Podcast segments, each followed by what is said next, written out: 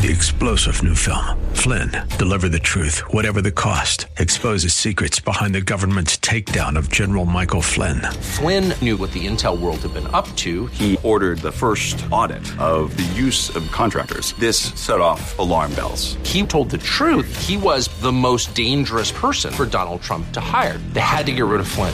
Flynn, Deliver the Truth, Whatever the Cost. Available now. Watch it today. Go to Salem Now dot com. Salem Now dot com.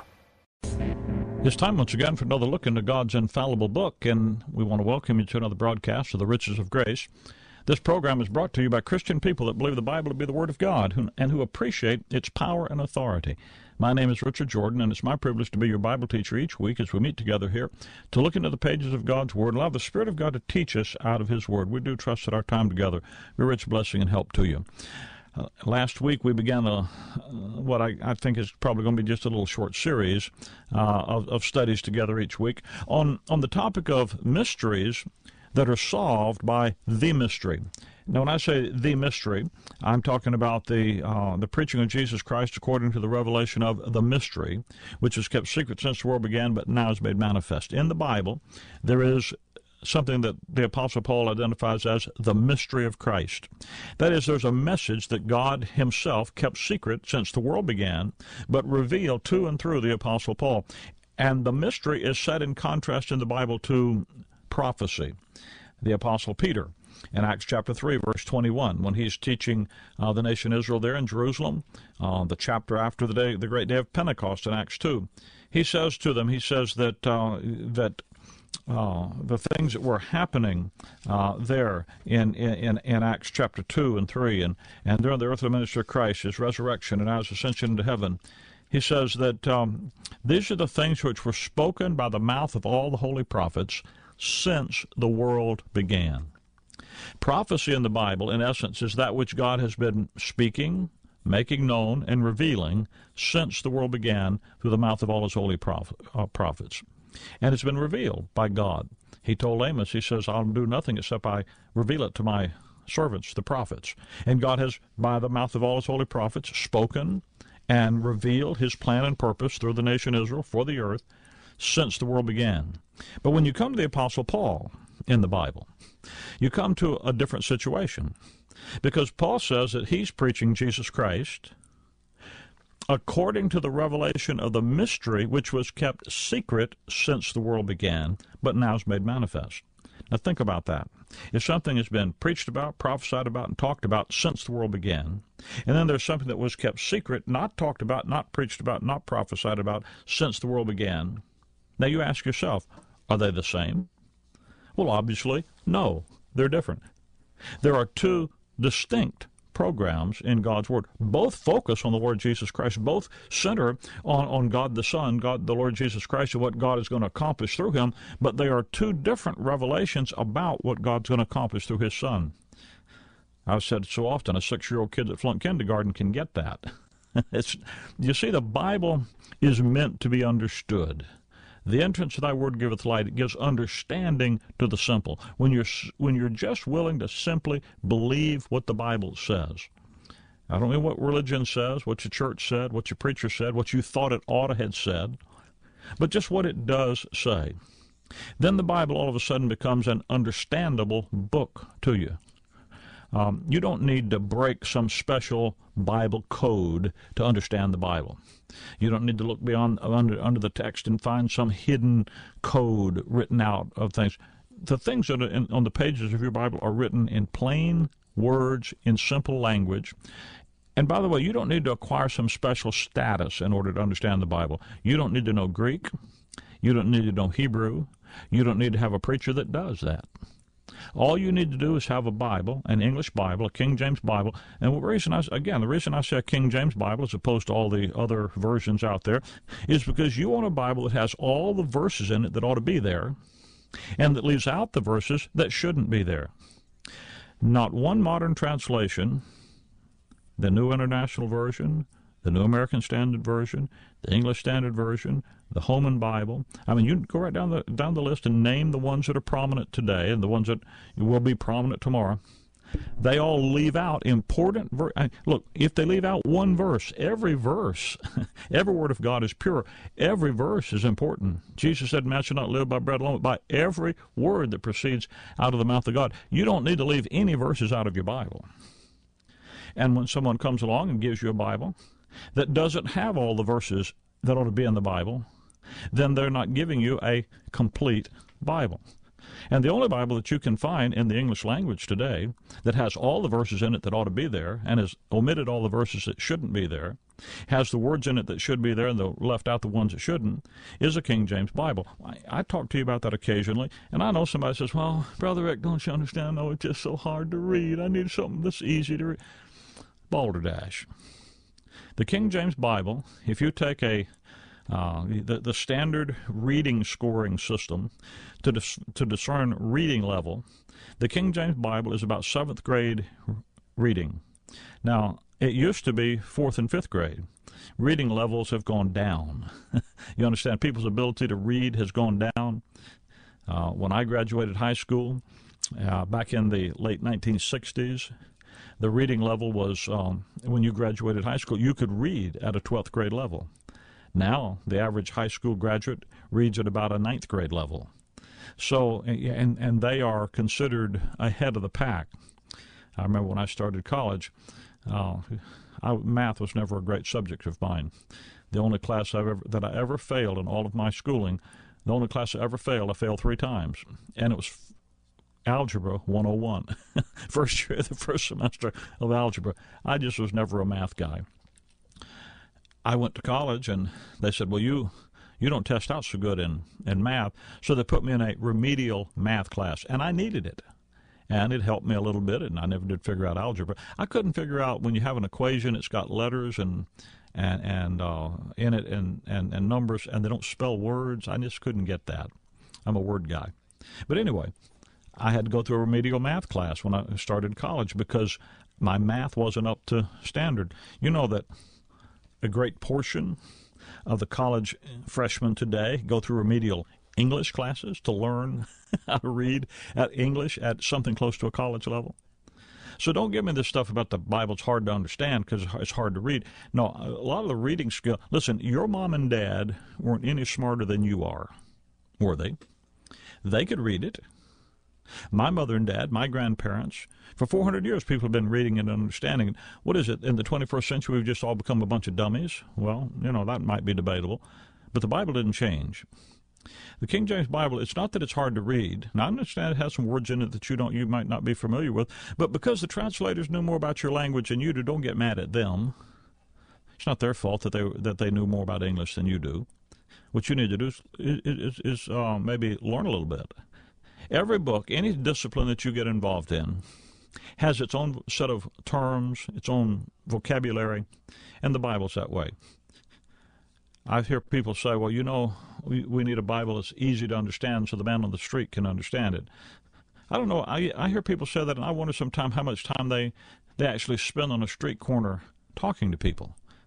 You know, I've learned, I, I started preaching as a, as a teenager.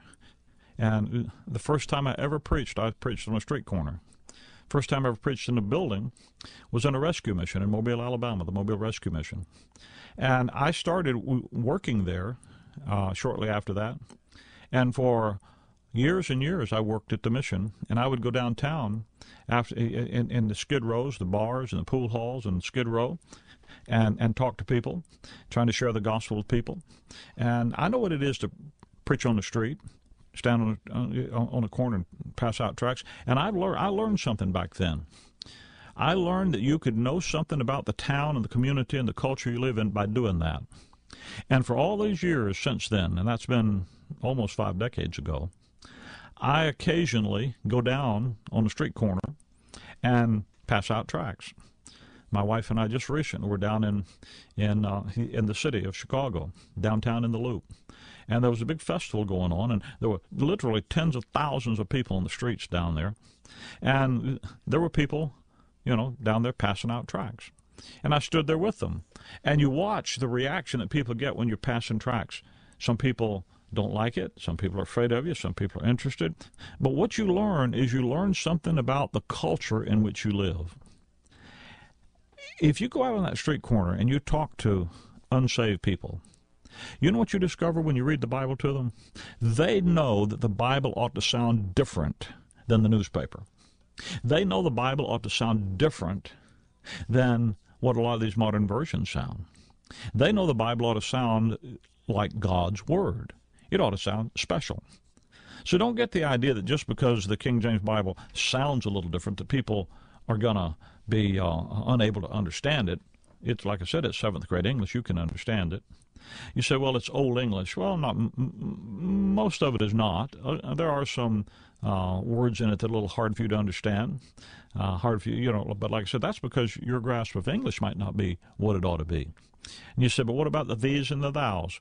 Well, these and thous and all that, those are those are good things, not bad things. I know people like to mock the Bible because of the, the these and the thous in it. You know what the difference between thee and ye, thou and you is? One, the thee and the thou, that's first person, uh, that's singular second person pronoun. Ye and you is the plural second person pronoun. If I say to somebody, I want you to go across the street, if I'm talking to an individual, I mean I need that individual to go across the street. If I'm talking to a crowd of ten people and I said I need you to go across the street, and I'm I'm from down south, I would say y'all need to go across the street. You all need to go across the street. But in English, in most in, in, in English grammar, you know, you, you think if I say y'all or you all, that uh, that's a regional thing. But I don't have a way to say you individually and you plural. I got to add something to it because in our English, the second person, singular, and plural pronoun is you. But in your Bible, and by the way, in a lot of languages, Spanish, for example, Greek, for example, the second person, singular, and second person, plural are different words. You can distinguish between them by the words that you use.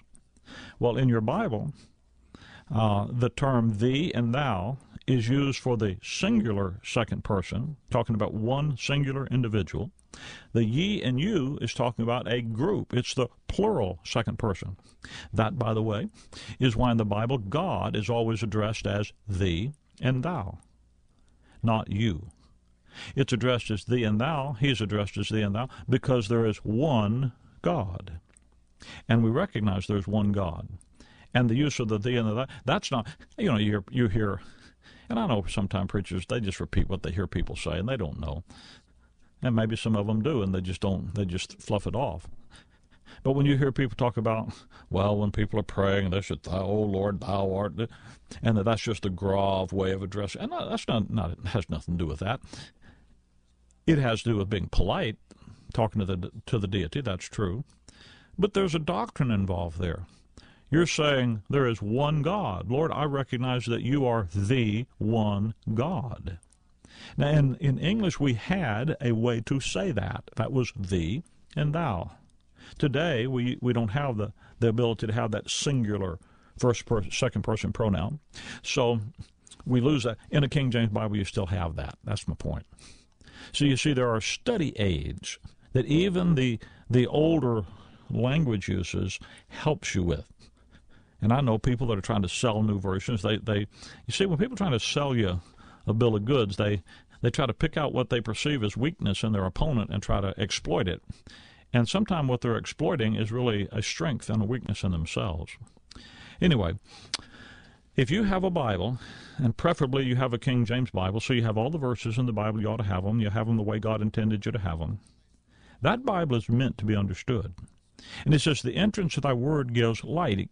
It gives understanding to the simple. You don't need a special code to break. You don't need a special status or education level, college education, Greek and Hebrew education. If you take a King James Bible and you do, you study it the way God said to study it. Second Timothy two fifteen, study. The only verse in your Bible that will tell you to study the Bible tells you how to do it. And the reason I think God made this that singular case in that one verse is so that you didn't get diverted into fifteen different ways. I have on my bookshelf in my library uh, books about hermeneutics, the science of the study of Scripture. And they have dozens of approaches to studying the Bible. There are dozens of ways to come at the Scripture, but there's only one divinely sanctioned, divinely instructed way. You don't just study the Bible like you study every other person's piece of literature. God said, you want to get the profit out of my book? Here's how you do it. Study to show thyself approved unto God, a workman that needeth not to be ashamed, rightly dividing the word of truth. Now, that verse pretty much says it all. We're to study with a great aim. Our one great aim in studying God's word is to have God's approval. Not the church's approval, not my approval, not your approval, not grandma's approval, not the, you know, your friends, but to have God's approval. Study to show thyself approved unto God, a workman. God's word is designed to work in you, work effectually in you that believe. If you want to have God's Spirit working in your life today, don't go sit out under a tree and just start praying for God to strike you down. Don't go into a closet and pray, oh, God, fill me with the Spirit. Listen, if you want God's, God's Spirit to work in your life, He wrote, the Spirit of God wrote a book. All spirit, Scripture is given by inspiration of God. You see the word inspiration? Inspiration. He took His Spirit and put it in some words and wrote it down. It's called Scripture. And God's Spirit works through His Word when you believe what it says. The Word of God works effectually in you that believe, First Thessalonians two thirteen says. So if you want God, the Holy Spirit, to work in your life, in your circumstances, in the situations where you are, you need Him to, you need him to work in your inner man, be strengthened by His Spirit in your inner man. That's what His Word does. And as you have that Word work in you, it makes you into a workman. You begin to labor together with God. Study to show thyself approved unto God, a workman, someone in whom God's Spirit is working that needs not to be ashamed. You're doing exactly what God's doing. Rightly dividing the word of truth. You see, that's why the word of God is is for everybody. God intends His word to be understood by everyone. And the key is to read it the way God intends it to be read, rightly dividing the word of truth, making the distinctions that God makes in His word. Now, you know that, that you know how sensible that is. Every book you pick up, go to your coffee table and pick up a book on your coffee table. If it's a novel, how do you read it? Well, if it's a novel, you begin at the first page and read all the way to the end, because a novel is meant to be read as a story from one end to the other. If it's a book, uh, say a book about uh, the city that you live in, and there are pictures and there are chapters, then you can just go anywhere in it because it's all pretty much the same, and there's not necessarily an order to read it in. You're, you're free to treat it like a smorgasbord and just read where you find pictures and stories that you like. But if you pick up a dictionary, now, you don't pick, you don't use a dictionary in either of those two ways, do you? When you have a dictionary, you take a word. You don't start at the beginning and read through till you find the word. You don't just go like a smorgasbord anywhere in there looking for the word. You know how to use a dictionary. You take the word, and you take the first letter, and you look up the alphabetical order, and you find that letter, and then you take the next letter in the alphabetical order and find it, and the next letter, and you work, work it down till you found the word. And you understand how to use the alphabetical order to find the word in a dictionary. Because you know how to read a novel, you know how to read a, a, a, a uh, picture book of the city that you live in, and then you know, you know how to read a dictionary. Well, if you can understand how to read different books like that, then you can understand how it is God has designed His Word to be read in a certain specific way, and He's told you how to do it. That's the marvelous thing. He didn't leave us to our own devices in it. He said, here's how you do it. You write it. You make the distinctions in my Word that I made. Now, I began the program talking to you about the mystery. There are a lot of mysteries in the world today, in religion today. Should we have faith or should we have works to be saved? That's the most damning confusion there is. Satan wants to confuse you. Genesis chapter three, the first time Satan speaks in, in, in the record, he says, yea, hath God said? He wants to confuse you about what God said. Confusion is one of his great tactics, and uh, it's the cause of confusion. He seeks to deceive the hearts of people, to trick you, to take you away from... That's why sound doctrine is his most feared enemy, because by sound doctrine, you can convince the gainsaying. You can uh, refute the error.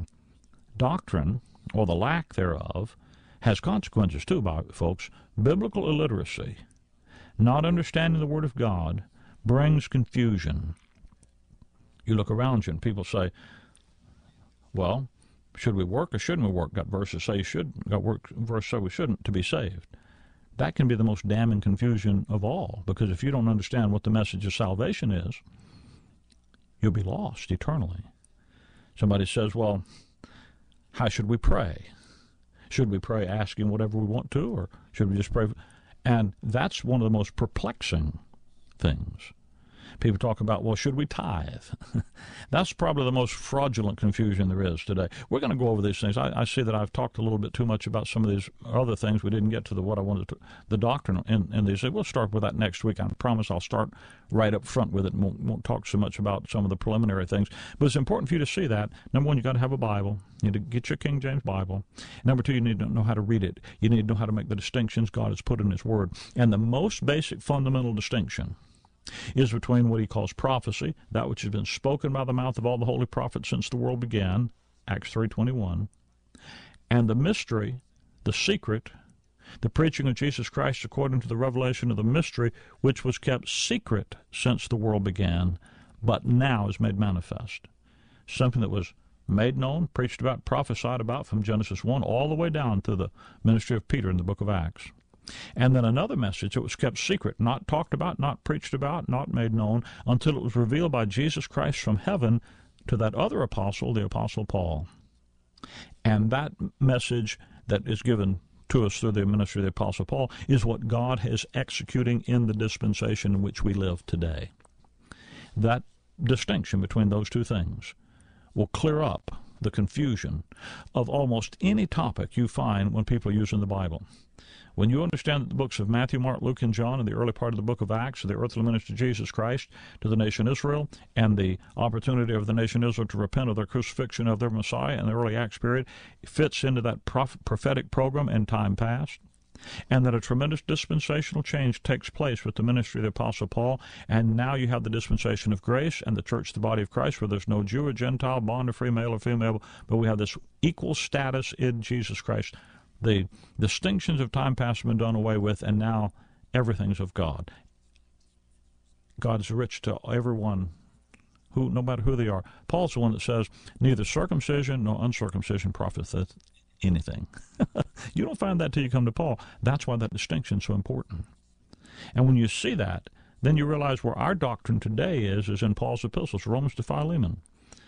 And you take those books sometime. I go check and see. Don't take it from me. Read, read read the book of Romans and compare it with what you read in, in, in the first seven chapters of the book of Acts or the book of Matthew, and see if you don't see that there's two different programs, two different ministries, both given by God, both focus on the Lord Jesus Christ, one upon the ministry of Jesus Christ, the work of Jesus Christ with regard to prophecy, and one, the preaching of Jesus Christ according to the revelation of the mystery, which was kept secret since the world began, but now is made manifest.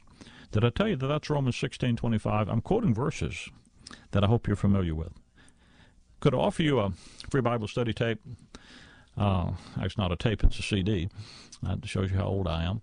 Uh, I'd like to give you a free Bible study, an audio study that uh, that deals with just the issue we're talking about, the mysteries solved by the mystery. This is a Bible study. Go over about a half a dozen different specific doctrines that we'll be talking about in the next few weeks, that you can see how rightly dividing God's Word will clear up that issue for you and allow you to stand on your own understanding. Listen, if you've ever struggled with understanding God's Word, this is a key you need for yourself. I don't have anything for you to join. I'm not trying to get you to go anywhere, do anything, give me anything. I want to give this to you because I know it'll change your life. You call me here at our toll-free number, eight eight eight, five three five, two three zero zero. That's eight eight eight, five three five, two three zero zero, and I'll be glad that you get your free copy of The Mysteries Solved by the Mystery. eight eight eight, five three five, two three zero zero is the number to call. If you'd prefer to write, of course, you can do that. Post Office Box ninety-seven. Post Office Box ninety-seven, Bloomingdale, Illinois. One word, Bloomingdale, Illinois, six oh one oh eight. Uh, that's The Riches of Grace, Post Office Box ninety-seven, Bloomingdale, Illinois, six oh one oh eight. You can write us and, and request the, the free Bible study, and we'll be glad to see it, that you get it. We can also find us on the World Wide Web at grace impact dot org. grace impact dot org.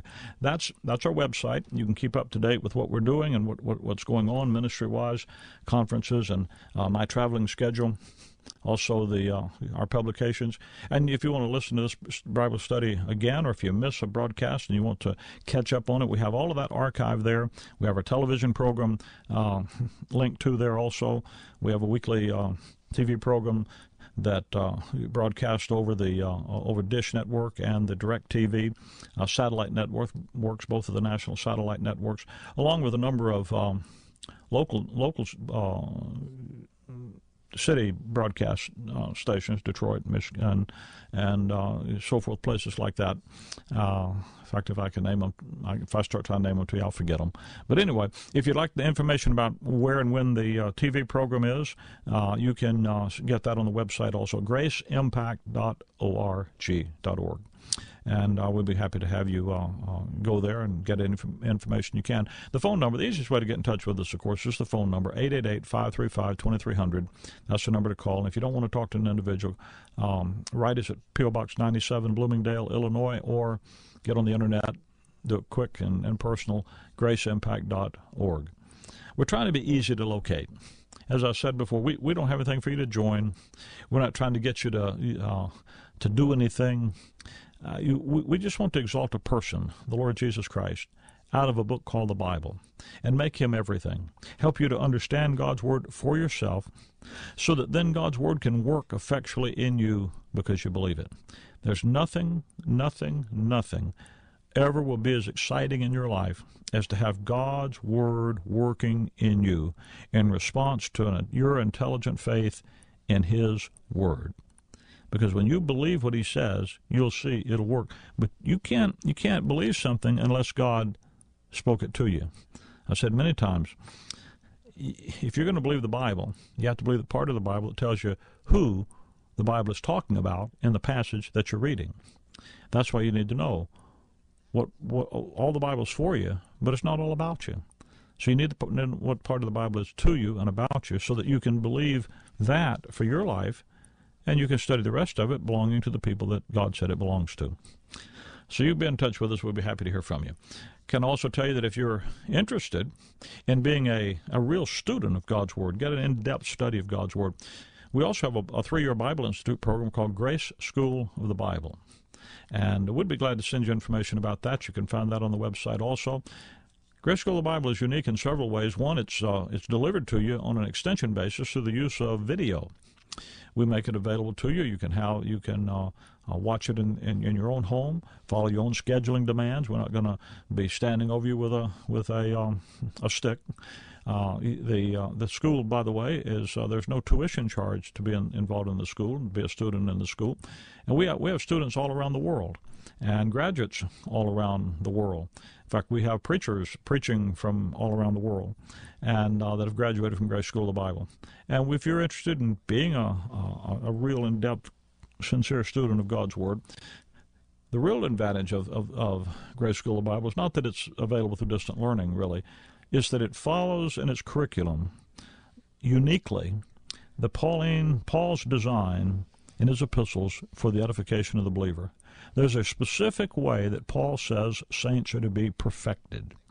And Paul's design for the perfecting of the saints, for the edifying of the saints, so that the edified, perfected saints can do the work of the ministry, is largely ignored by most of evangel- by all of evangelicalism, really, and by the church in general for the past two millennia.